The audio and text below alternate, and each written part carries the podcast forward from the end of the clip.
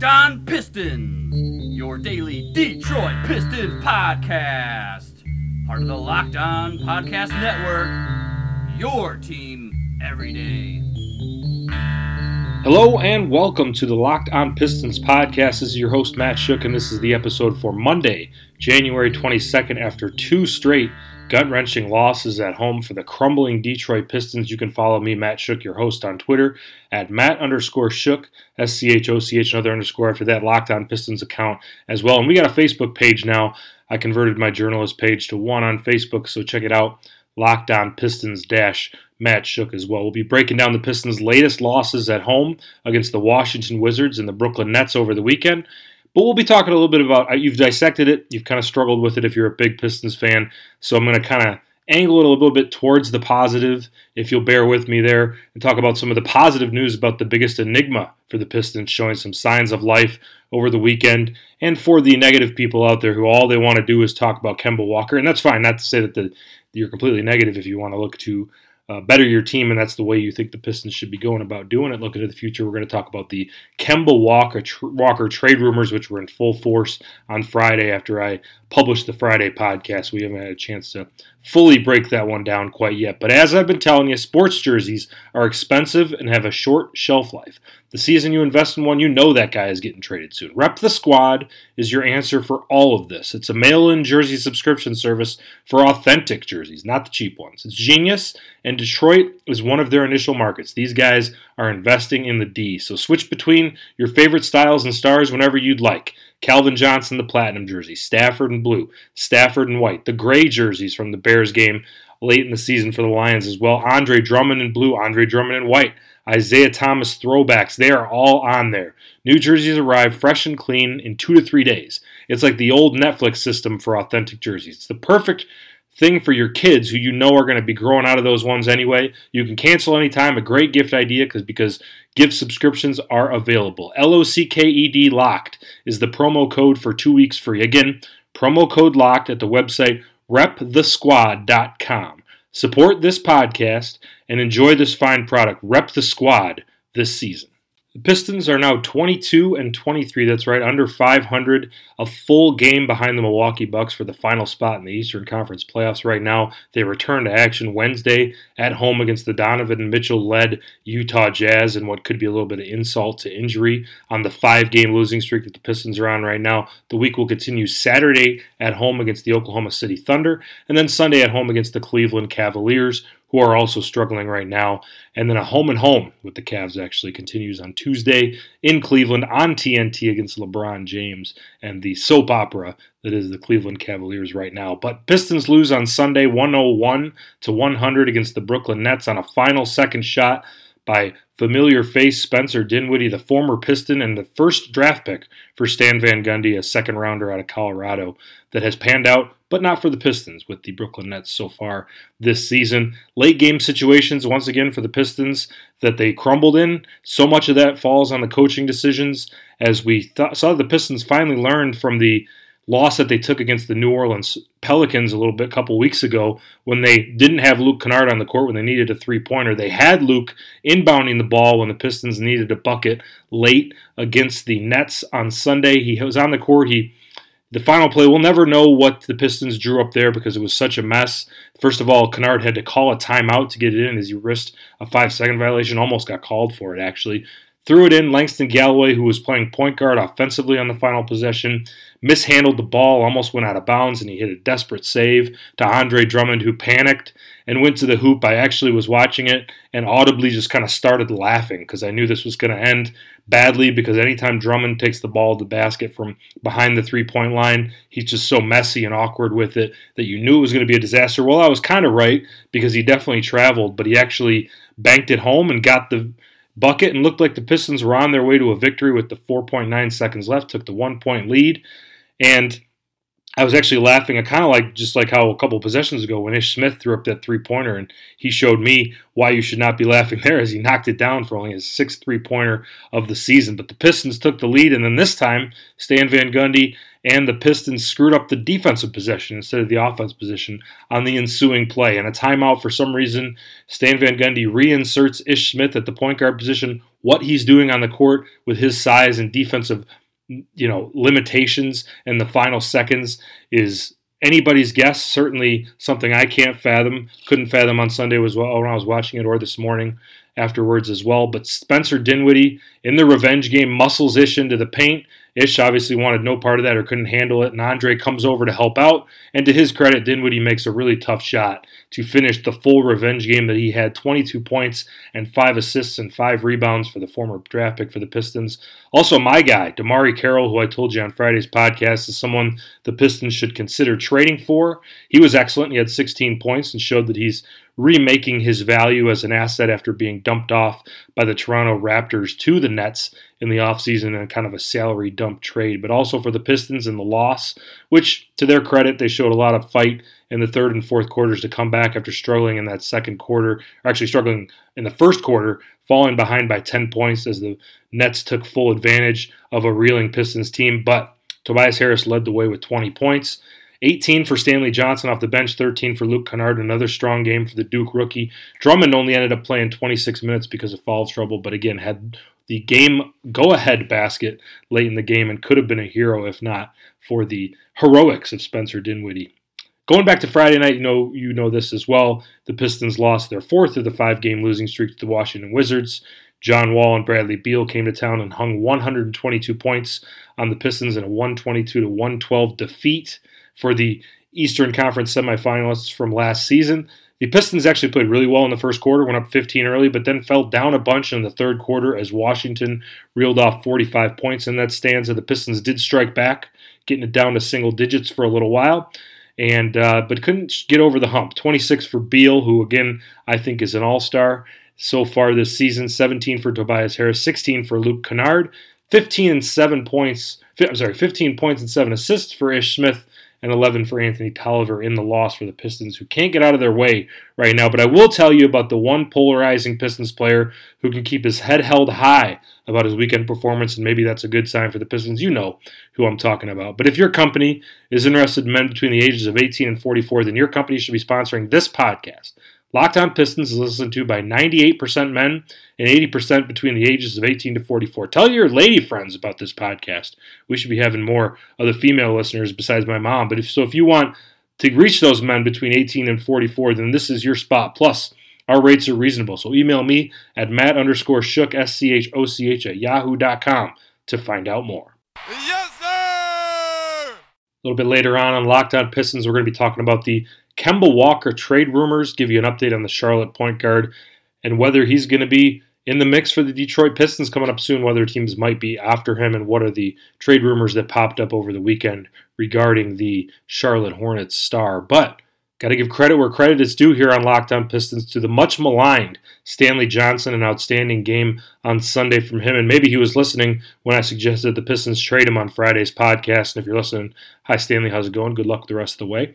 He missed three games with that lingering hip issue that he's had this season. I told you way back when he got it in the second week of the season that this would be a problem for him throughout the year, especially given the strengths of his game that rely on the lateral movement and his ability to get to the basket as well. Friday night, in his return to the lineup, he didn't play until the second half. It was strong offensively when he, or strong defensively when he did get back in there and knock down a big corner three pointer to get the Pistons within striking distance. And then on Sunday, one of his finest games of the season, maybe his top two or three best game of the year. He had a season high 18 points in 26 minutes. He was off early on his jump shot, as we've seen many times from him before, but he was bullying his way to the basket, going through some of the younger Brooklyn Brooklyn Nets. And then as his confidence picked up, give credit to Greg Kelser on the telecast for pointing out that he got some of those easy ones and some of those free throws knocked down. So he was able to get a little bit more confidence, knock down a crucial three pointer as the Pistons continued their run to get back in the game. And really, he sparked that Pistons comeback. And if they did able to get that win, Spencer Dinwiddie's game winner notwithstanding, then Stanley Johnson would have been the biggest reason for that victory. Stanley's under contract for one more year as he's in his third season with the Pistons right now. He's in line for an extension this offseason, but there's not really any evidence that he's worth big dollars so far. But it could be an effective gamble if Stan Van Gundy wants to kind of re sign him for cheap. We see with the Kemba Walker contract, the Steph Curry contract is another one that sometimes these young guys that struggle in their first couple years, sometimes you get them for that below market extension a little bit, give them this, the financial security while maybe they blossom in their fourth, fifth, and sixth seasons, and now you have them for a nice little cheaper contract to become an asset or maybe a growing player for you guys. So it could be something that Stan thinks about this offseason, but maybe he wants to sit back and see one more year before he ties up his cap any more than he already has as the team president for the Pistons. After next year, Stanley Johnson can become a restricted free agent in the offseason after that, so the Pistons could have some competition for his services given that. But he's affordable for this season and next. He's still 21 years old. He's been confounding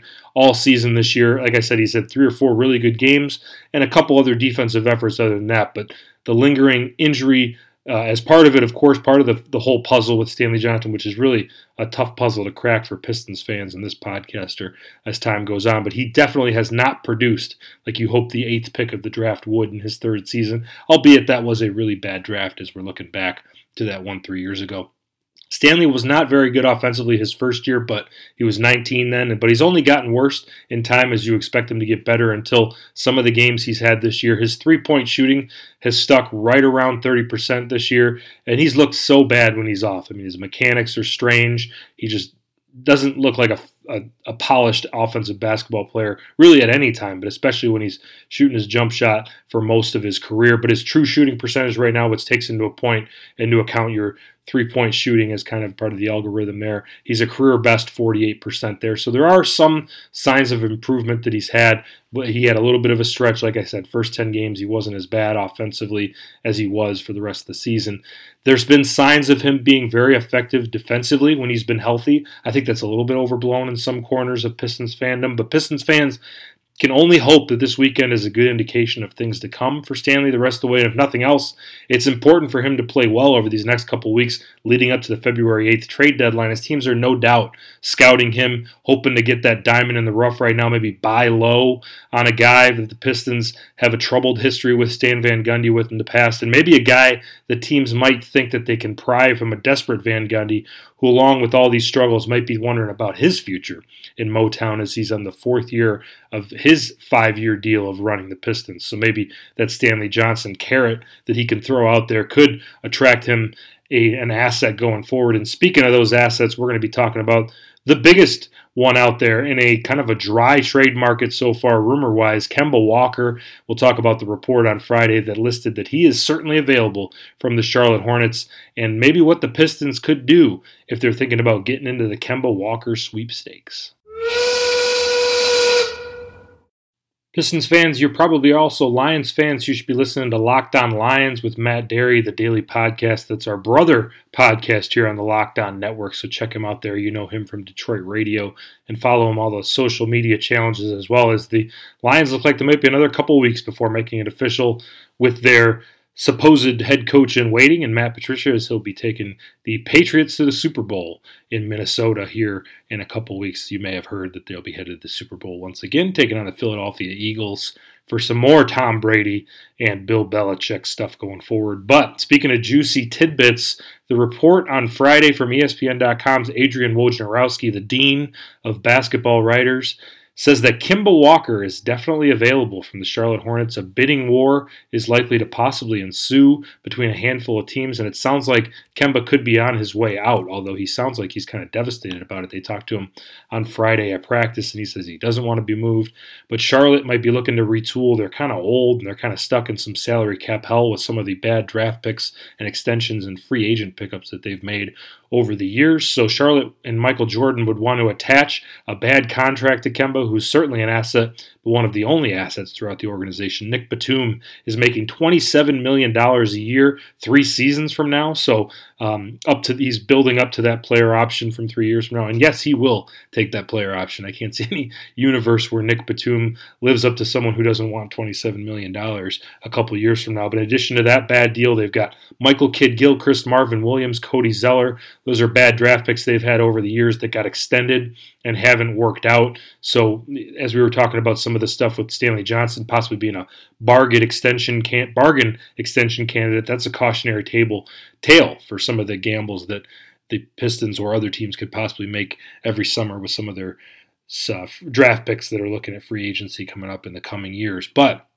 like I said, Kemba responded that he's devastated and doesn't really want to be moved, but like he's a, certainly an asset. He's got one year under contract after the season. He's making 12, 12 million this year and about 12 million next year as, as well. He'll be in line for a big extension this summer, but who isn't as far as some of these NBA players? Bill Simmons, the ringer of formerly of ESPN uh, podcaster and also former sports writer, sports writer part time as well right now. He uh, dubs himself as the trade machine wizard. He threw out a four teamer on uh, Friday, I believe, that included about 20 players. It was kind of half joking, but uh, it was actually a pretty nice looking trade. It involved DeAndre Jordan and Tristan Thompson changing teams as well. But in that trade, trade the Pistons would give up Reggie Jackson, Avery Bradley, Luke Kennard, Henry Ellenson, Boban, and they would be getting a draft pick from Cleveland, not the Brooklyn pick, but the Cleveland draft pick as well.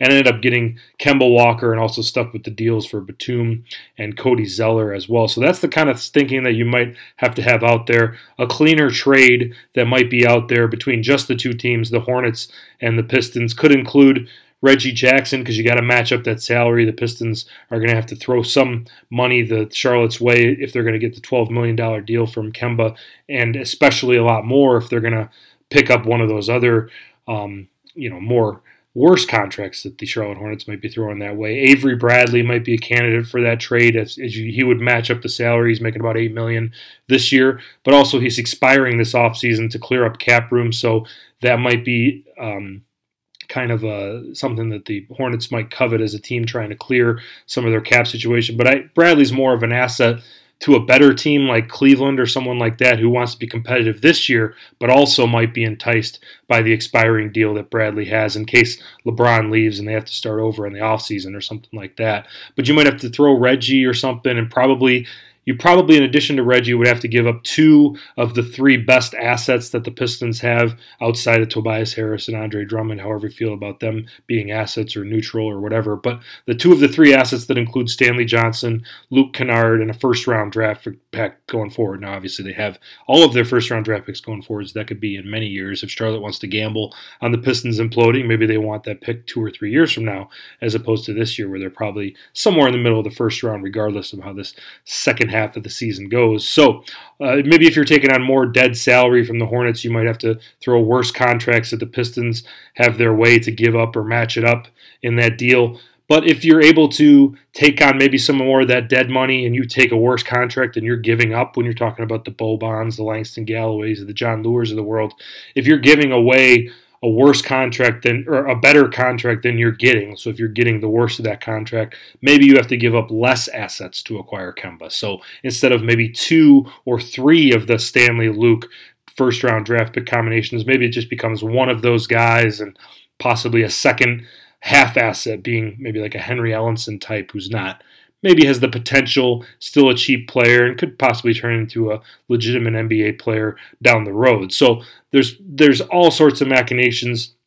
Pistons Twitter, if you want to follow some of those guys, they're throwing up trade machine stuff and trade rumors out there. But this is definitely more of a real possibility than it was a few days ago when Charlotte even being half interested in giving up Kemba wasn't something that was really quite believed. But when Woj came out this with this report on Friday, obviously this was floated by the Charlotte organization to kind of get word out there that they're trying to start up some kind of bidding war, and maybe they've already decided to possibly move on from him this next couple weeks. So possibly the Pistons are one of those teams that would be interested in for him. And there's a bunch of other teams that are like the Pistons who are in the middle class of the NBA and might want an upgrade in the backcourt to kind of move up into the you know top third of the NBA, so to speak.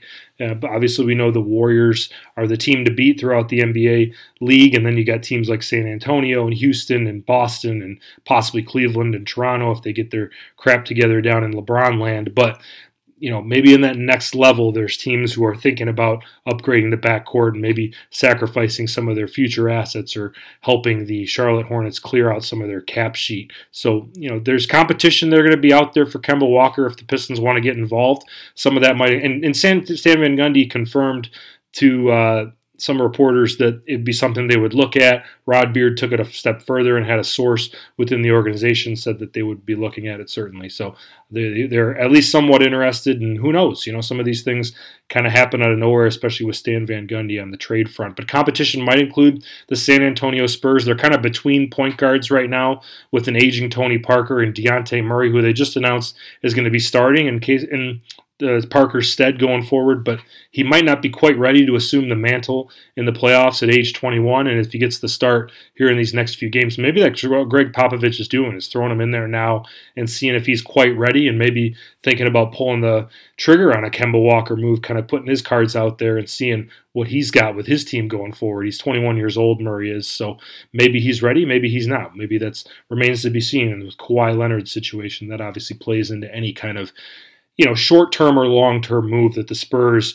are thinking about right now. Kawhi's out indefinitely with the injury that's been sidelining him throughout pretty much all of the season so far. He's only played a handful of games for San Antonio. And then, of course, anytime a New Yorker is mentioned in trade rumors, the Knicks are brought up, especially with the point guard lineage of the city. So it's New York, and uh, they're thrown in there as well. That's home for Kemba Walker. He grew up in Brooklyn. Although I will add that he's got some St. Croix roots from the U.S. Virgin Islands. His mom is from St. Croix. So shout out to the VI, another guy from my spot in the Caribbean that is making it big on the big scene there in the kind of the route and uh, you know under the next level of the Tim Duncan lineage that has been uh, the Virgin Islands' biggest name and staple over these past many years. I used to live there, so I'm a big VI guy.